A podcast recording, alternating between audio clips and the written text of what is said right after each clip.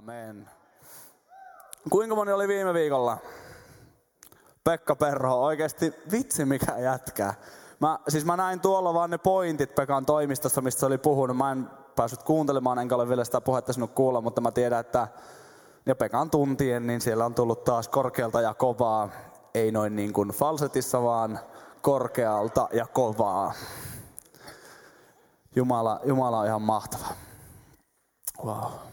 Huhu, mun pitäisi jotenkin niin kuin, mä, mä oon niin onnellinen siitä, mitä Jeesus on asettanut mun sydämeen. Ja mä, mä, mä, mä oon niin onnellinen siitä, että mä näin jo, että Jumala laski jotain teidän sydämeen. Musta tuntuu, että mä voisin nyt vaan puottaa ja lähteä menee.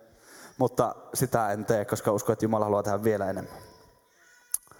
Mennään suoraan asiaan. Mulla, mä en ole ikinä lukenut Seinäjoellassa näin paljon raamattua. Tänään luetaan raamattua ja reilusti. Jos sulla on itsellä raamattu, voit kääntyä neljänteen Mooseksen kirjaan lukuun 13. Mutta ne myöskin tulee tuonne screenille, jos et halua puhelinta räplätä kuitenkin Herran tilaisuudessa olla. Huhhuh. Wow. Kyllä on mahtavaa olla kotona. Sanotaan kaikki yhteen ääneen. Kyllä on mahtavaa olla kotona. Yksi, kaksi, kolme. Kyllä on mahtavaa olla kotona. Ai että. Kotona on semmoinen rohkea fiilis. Jos jossain on niin kuin mukava ja rohkea fiilis, niin se on koti. Mä, siis esimerkiksi otetaan tämmöinen ajatus, että mä voisin tulla tänne ihan hyvin verkkareissa ja mun kaikista kulahteneimmassa teepaidassa, jos on ketsuppileikkä tossa, niin mä voisin tulla sillä puhuun tänne. Koska kotona on niin rohkea olla. Ei mun, ei mun tarvii miettiä, miltä mä näytän. Mutta tietysti minkä mä sille voin, miltä mä näytän, koska mä vaan oon tämmönen täykky koska Jumala mut loi. Niin kuin jokainen meistä. Joku lapsi rupesi itkemään, kun se näki mut. Mutta niin, kotona on rohkea. Sä oot sun ystävien kanssa, sä oot rohkea. Joskus tyhmän rohkea. Mä olin ehkä 15-vuotias, kun mä olin vähän tyhmän rohkea. Tuolla Kangasniemellä oltiin Keski-Suomesta, itse asiassa Etelä-Savossa. Naapuripitäjässä oltiin ja siellä oli semmonen, oltiin kaveriporukalla siellä ja silloin oli semmonen, tai itse löytyy mun Facebookissa, jos, jos aloitetaan illan jälkeen käy katsomassa, niin silloin on semmonen video, missä maa seison katolla. Ja tuota, oli siis talvi. Ja mä olin siinä taloharjalla ja päätän, että mä hyppään tuohon lumipenkkaan. Siinä oli ehkä neljä metriä pudotusta.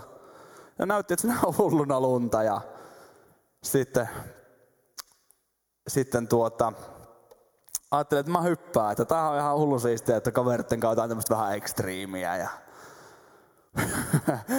mä hyppäsin ja, ja tuota, siinä ei ollutkaan, ollutkaan kuin ehkä tuon verran lunta.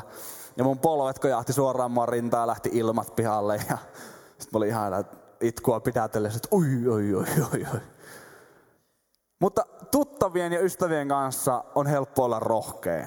Mun on helppo olla rohkea, jos Koposen Toni sanoo mulle, että ei mitään, hyppäät vaan tuohon traktorin sisäkumin renkaaseen, matan tämän mönkien, laittaa siihen köysi. Ei mitään hätää, pidät vaan kiinni. Tästä tulee ihan sika hauskaa.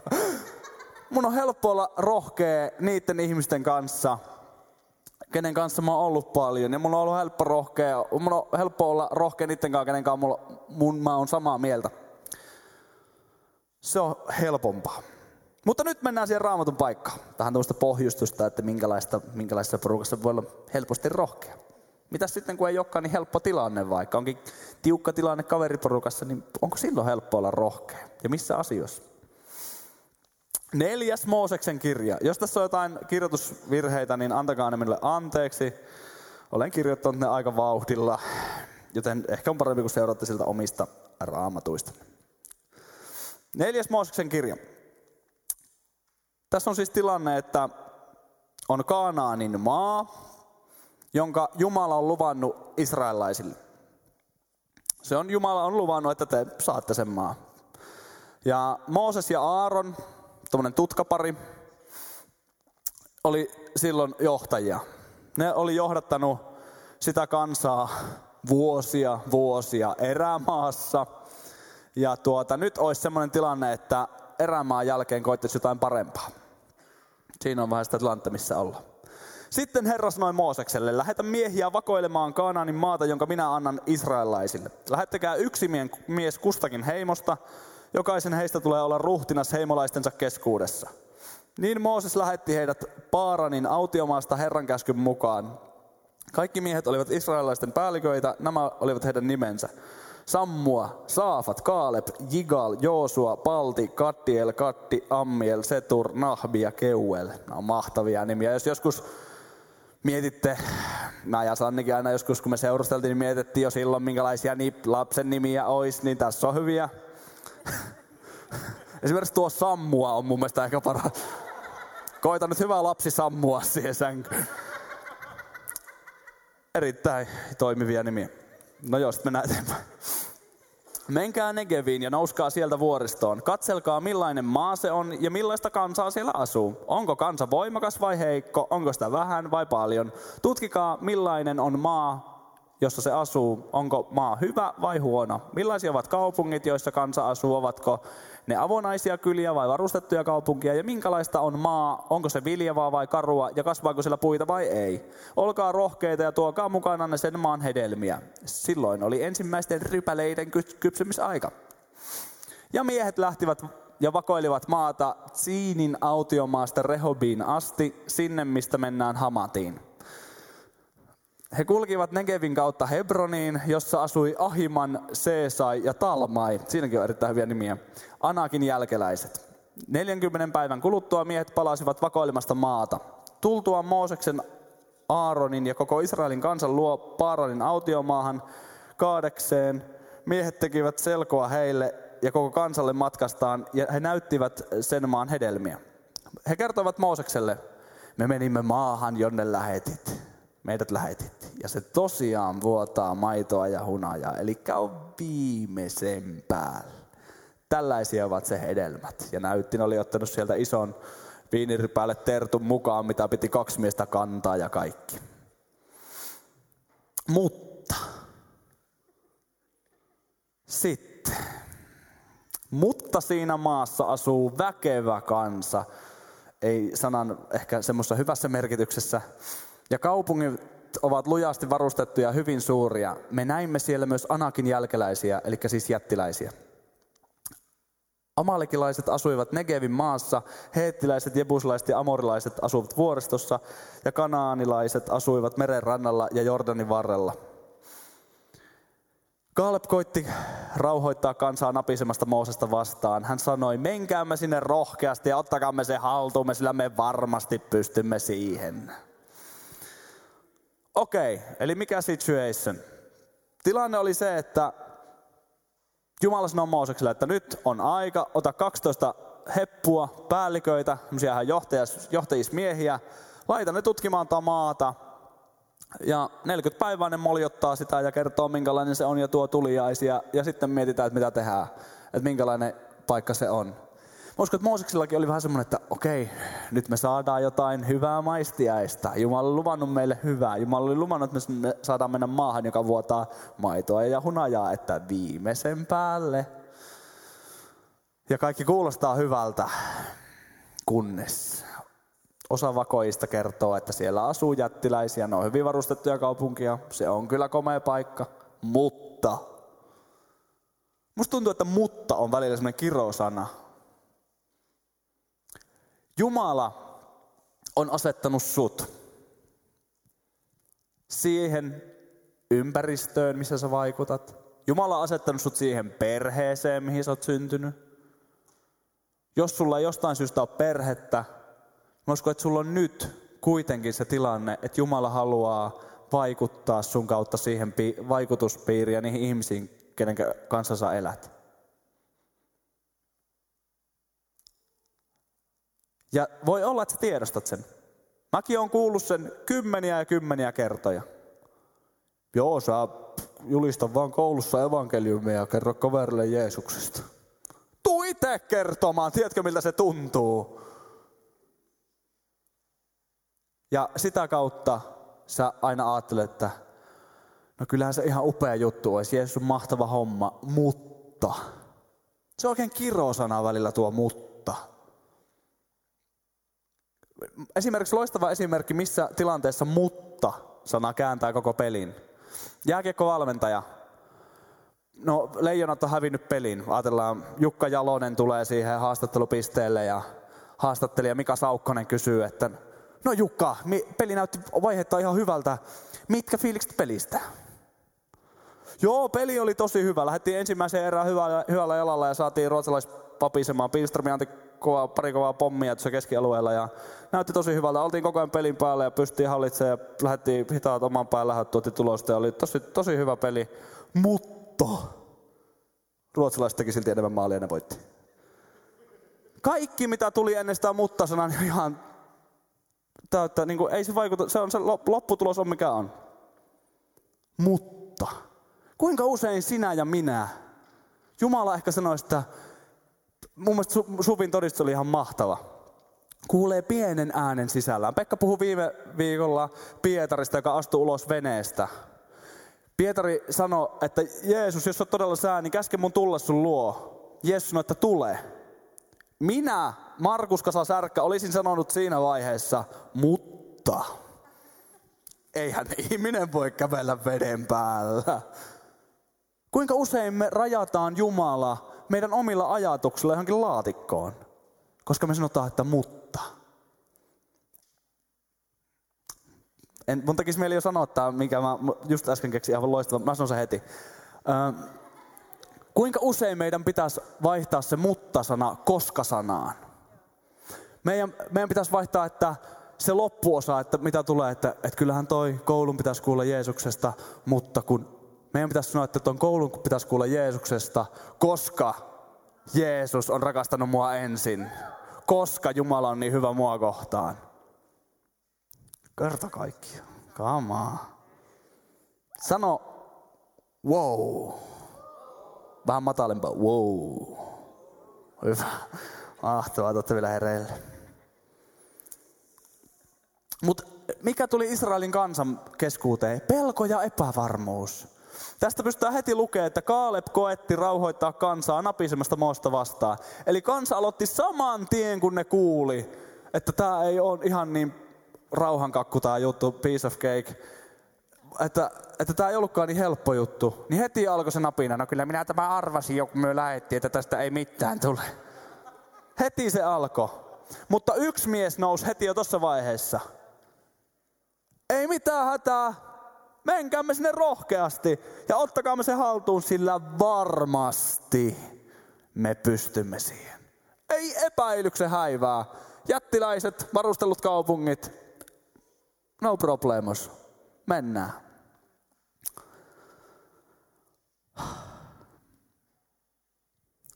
Se meidän, missä me vaikutetaan, se saattaa näyttää meistä pelottavalta. Me voidaan tunnistaa, että tuossa on jättiläinen, toi on koulukiusaaja toi kaveri se on mun mielestä se on vähän niin kuin jättiläinen. Tämä koulu voi olla semmoinen ympäristö, missä ei ehkä kristinusko ole enää niin kova juttu. Voi olla, että siitä on tullut vähän semmoinen outo juttu. Voi olla, että se, näyttää, se voi olla se sun varusteltu kaupunki, joka näyttää haastavalta. No mitä meidän sitten pitää tehdä? Mitä, mitä pitää tehdä? Ai että, tästä tullaan ihan loistavasti, saadaan jatkaa. Nyt se luetaan tämä loppuun, koska mulla ei äsken lukematta yksi.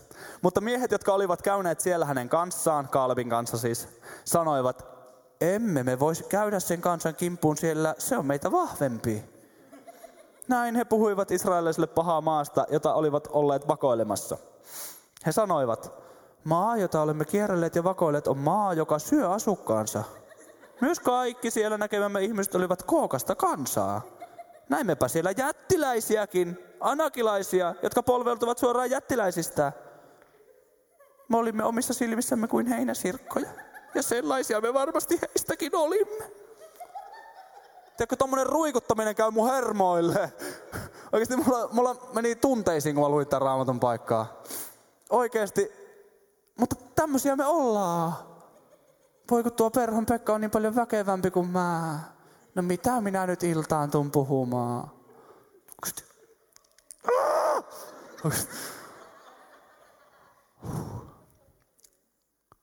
Välillä Meistä tuntuu tältä ja tämä tunne on todellinen. Se on ihan todellinen. En mä sitä kiistä. Ja se ei ole väärin, että me tunnetaan niin.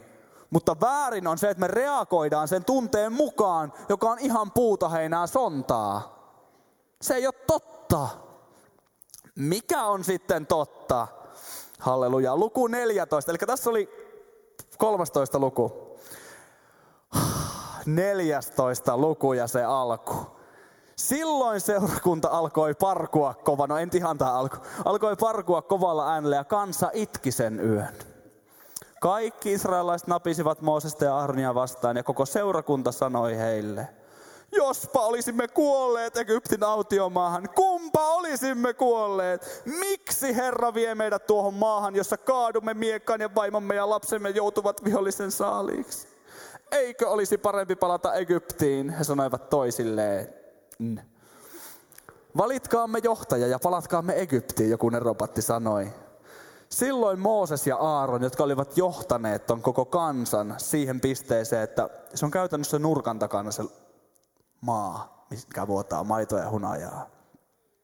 Silloin Mooses ja Aaron heittäytyvät kasvoilleen maahan koko israelaisten seurakunnan edessä.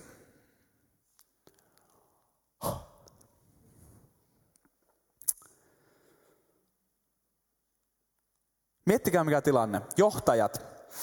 Ajatellaan, että me ollaan kaikki porukalla lähetty bussilla Lappiin.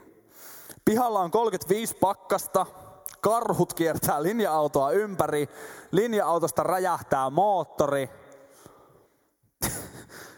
ja kaikki on ihan kaaosta, kaikki on ihan sekaisin. Ja kaikki alkaa itkemään. Johtaja yrittää pysyä koko yön, ajatellaan, että ollaan koko yö siinä bussissa ja koittaa pysyä, Pekka Perho koittaa pysyä ruotsalaisella viileydellään ihan tyynenä, että ei tässä mitään hätää. Kasatus kertoo joku vitsi tänne. Jyri, laulapas joku kaunis laulu sieltä. Mutta kaikki vaan itkee ja huutaa ja parkuu. Ja sitten koittaa aamu ja teistä joku rupeaa sanoa, että kyllä olisi ollut parempi jäädä nurmoon.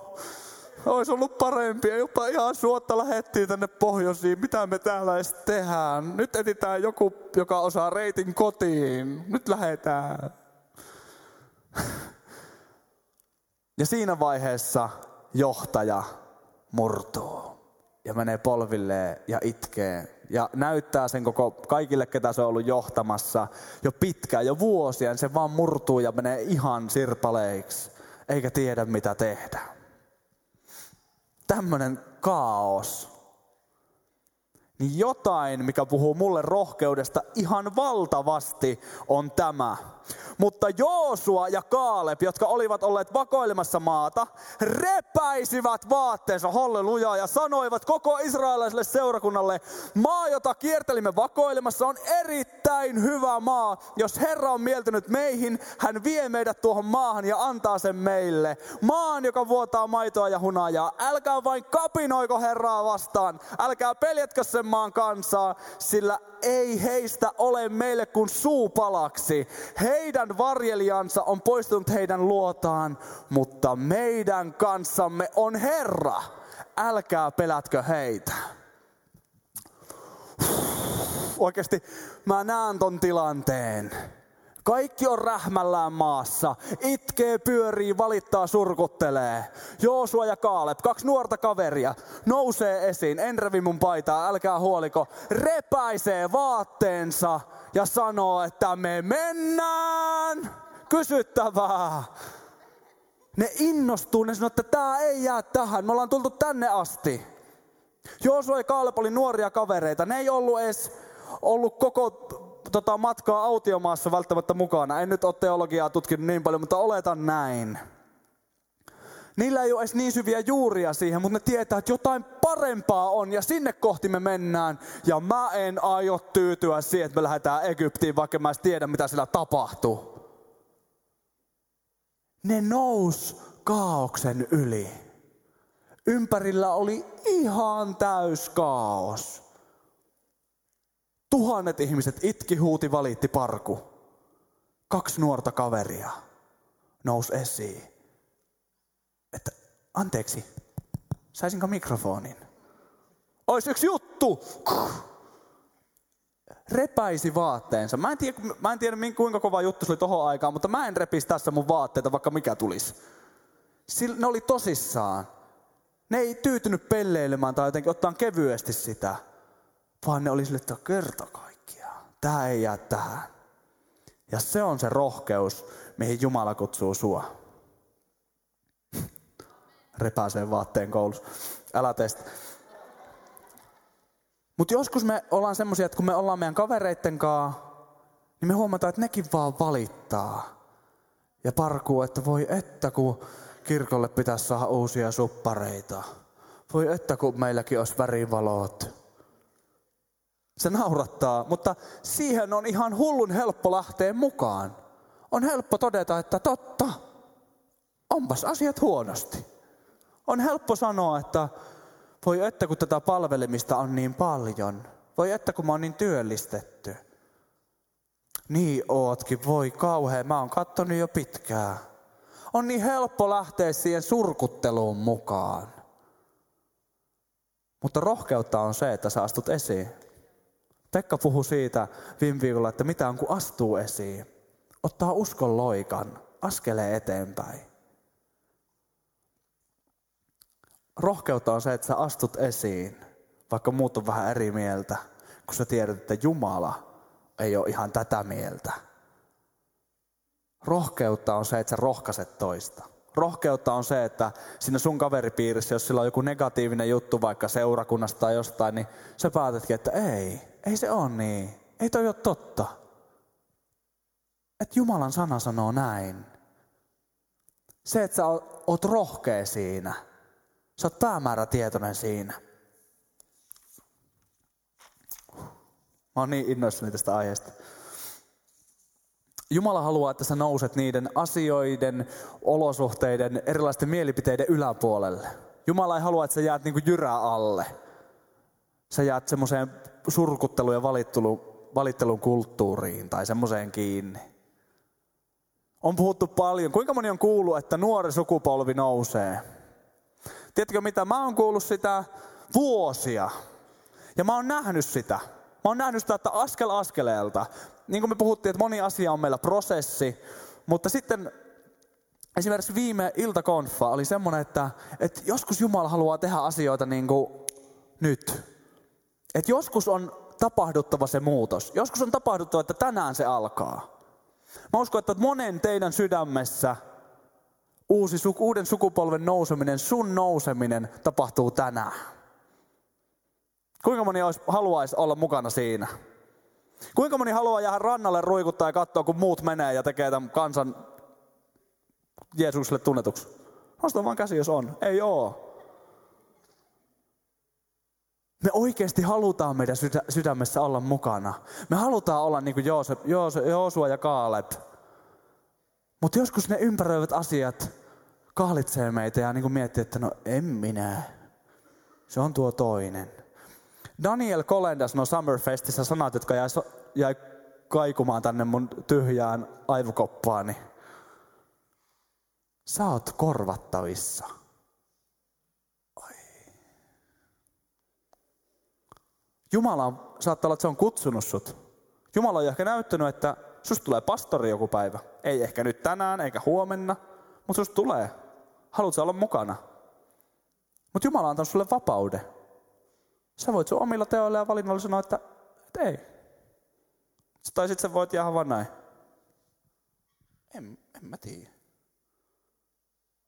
Älä jahkaile. On rohkea päätöksissä. Jumala haluaa käyttää sua. Kerta kaikkiaan. Sä voit syyttää Jumalaa. Mä usein myöskin tuommoisessa tilanteessa, kun meidän ympärillä on kaos, niin me aletaan syyttää Jumalaa. Miksi tää on näin? Miksi miks täällä on niin kurjaa ja ikävää? Sä voit kiukutella ja miettiä, että Jumala, miksi et sä vaan hoida tätä asiaa? Mitä jos sä sen sijaan, että sä ajattelet ja huudat ja valitat, että, että Jumalalle, että miksi et, sä to, miksi et sä toimi, niin mitä jos sä toimisitkin itse? Mitä jos sä tekisitkin itse, että, että ei näy nyt oikein mitään muutosta? No enpä tee mitään. vaan että eipä näy mitään muutosta. No sitten kerta kaikkiaan, Jumala on mun kanssa ja Jumala on puhunut meille tästä, mennään ja tehdään tämä. Mm. Voiko joku sanoa aamen? Kiitos. Jumala on asettanut sun kuitenkin sen rohkeuden. Jos sä mietit, että mä oon ujo tai arka persoona, ujouden vastakohta ei ole rohkeus. Miten niin? Ujouden va- va- vastakohta on semmoinen överi suupalttius tai semmoinen hullu semmoinen ekstrovertti. Se on siis, mä niin kuin mietin, niin ei ujoude, rohkeus on jotain erilaista. On paljon ujoja ihmisiä, jotka on ihan tajuttoman rohkeita. Rohkeus on elämäasenne enemmän. Lapsista sen näkee loistavasti. On joitakin lapsia, ketkä on arkoja, ne ei oikein uskalla tulla niin kuin esiin. Ne, ne jää mieluummin vaan hengaileen jonnekin nurkkaan ja nypläämään jotain. Ja se on varmaan ihan jees. En mä tiedä lasten kasvatuksesta mitään. Mutta, mutta sitten tuossa on lapsia, jotka tulee tänne eteen tanssimaan ja pyörähtelemään ja tekemään kaikkia juttuja. Se on jotain, jotain muuta. Se on jotain, mitä tulee sisältä. Mä uskon, että Jumala on asettanut meihin kaikkiin ja haluaa asettaa meihin kaikkiin rohkeuden. Kun Jeesus kuoli ristillä, Jeesus kuoli sen takia, että me voitaisiin hänen kauttaan saada yhteys isään. Ja saada meidän synnit anteeksi. Ja kun me halutaan tämän elämän Jeesukselle, me rukoillaan, että me saadaan meidän synnit anteeksi, jotain tapahtuu. Me aletaan uskomaan siihen, että Jeesus kuoli mun puolesta ristillä, ja Raamattu kertoo, että pyhä henki muuttaa meidän sisimpään. Jos se kuulostaa sitä tosi oudolta, niin tuu keskustelen tämän jälkeen, mä puhun siitä mielelläni lisää. Jumala, pyhä henki muuttaa sun sisimpään. Ja se, mä, haluan, mä uskon, että Jumala haluaa myöskin sen kautta antaa sulle uudenlaista rohkeutta. Nuorta sukupolvea kutsutaan nyt semmoiseen uudenlaiseen rohkeuteen. Ei, se, ei välttämättä semmoiseen rohkeuteen, että nyt pitää mennä ja kaapata koulun radio ja soittaa sinne pelkkää biaa tai jotain muuta gospelmusiikkia. Ei välttämättä mitään niin radikaalia, mutta jotain sun sydämessä. Sä alat vaikuttaa reagoimaan ihmisiin eri tavalla. Se, mitä Mika jakoi eilen peräseinä, oli mielestäni aivan loistava. Se, että voi olla, että sulla koulussa tai töissä on ihmisiä, ketkä kiusaa sua nousta pahasti. Niin mitä jos sä alkaisit vastaan niille pelkästään hyvällä? No mikä semmoista saa aikaan? No se, että jotain sun sydämessä muuttuu. Ja kaikista parasta, vaikka me ollaan nyt ja katsottu tätä asiaa, mitä rohkeus on, niin kyse ei ole siitä, että, että kuinka hyvin sä osaat jotain juttuja tai kuinka hyvin, kuinka palaava kristitty sä oot. Kyse on siitä vaan, että Jumala kysyy sulta, että haluatko vai et. Jumala kysyy, että haluatko sä olla mukana. uskon mies tai uskon nainen, rohkea mies tai rohkea nainen on henkilö, joka uskaltaa ja osaa ottaa homman haltuun kaauksen yli. Uskaltaa seistä rohkeasti Jumalan puolella. Mä haluan kysyä sulle, sulta, bändi voisi tulla loputkin jo lauteille varmasti. Mä haluan kysyä sulta, Ootko sä niin kuin noi kymmenen vakojaa, ketkä näki kyllä näitä hyviä juttuja, mutta kerto, keskitty niihin huonoihin asioihin. Ootko sä niin noin kymmenen vakojaa ja palvelijaa, ketkä olikin peloissaan? Ootko sä ollut tähän asti semmonen, että sä oot aina lähtenyt kavereiden ruikutukseen mukaan, että no ei, taikka sun omassa elämässä sä oot vaan ajatellut, että No ei, kyllä mä tiedän, että Jumala on tossa, mutta ei. Ei. Ootko sä ollut semmonen? Vai haluaisitko sä olla niin kuin Joosua ja Kaaleb? Ne vaelti uskossa. Ne näki erilaisin silmin. Ne molemmat, nämä kaikki 12 vakoja näki samat asiat fyysisin silmin. Ne näki, että on kaupunkeja. Ne näki, että siellä on ihan, Joosua ja Kaaleb näki ihan yhtä korkeat muurit kaupungin yllä. Ne näki ihan yhtä isot ihmiset ja jättiläiset siellä. Mutta ne näki se eri tavalla. Joosua ja Kaaleb näki ne, sen, ne, näki ne sen kautta, mitä ne usko niiden sydämessä. Ne usko, että Jumala on luvannut meille, ei tää ole kuin suupala. Pelkkä suupala. Walt Disney on sanonut, mikähän tää Walt Disney on joskus sanonut, että jos voit unelmoida siitä, sä voit tehdä sen. Jos sä voit unelmoida siitä, sä voit tehdä sen. Mutta kysymys on siitä, ootko sä niin rohkea, että sä lähdet seuraa sun unelmia. Mä ollut aina onnellinen unelmista. Mä voin kertoa rehellisesti mun kaksi kovinta unelmaa tällä hetkellä. Mä haluan, että Savossa, missä mä asun, Kuopiossa, sinne tulee Find Your Destiny-leirit kerran tai kaksi vuoteen. Mä haluan, että Savo saa omat 50-leirit. Mut kosa, että se voi. Ihan sama, kyllä mä voin. Koska Jumala on asettanut mun sydämeen. Ja usko on luja luottamus siihen, mitä mä en näe. Mutta mä tiedän, että joku on mun puolella. Mä tiedän, että mulle tulee isot hyökkäykset vastaan, mutta ne on mulle pelkkä suupala. Koska ne asiat, mitkä hyökkää mua vastaan, se ruhtinas on jo nujerrettu kerran. On yksi ruhtinas, joka elää ikuisesti, ketä ei voida voittaa. Ja mä kuulun siihen tiimiin.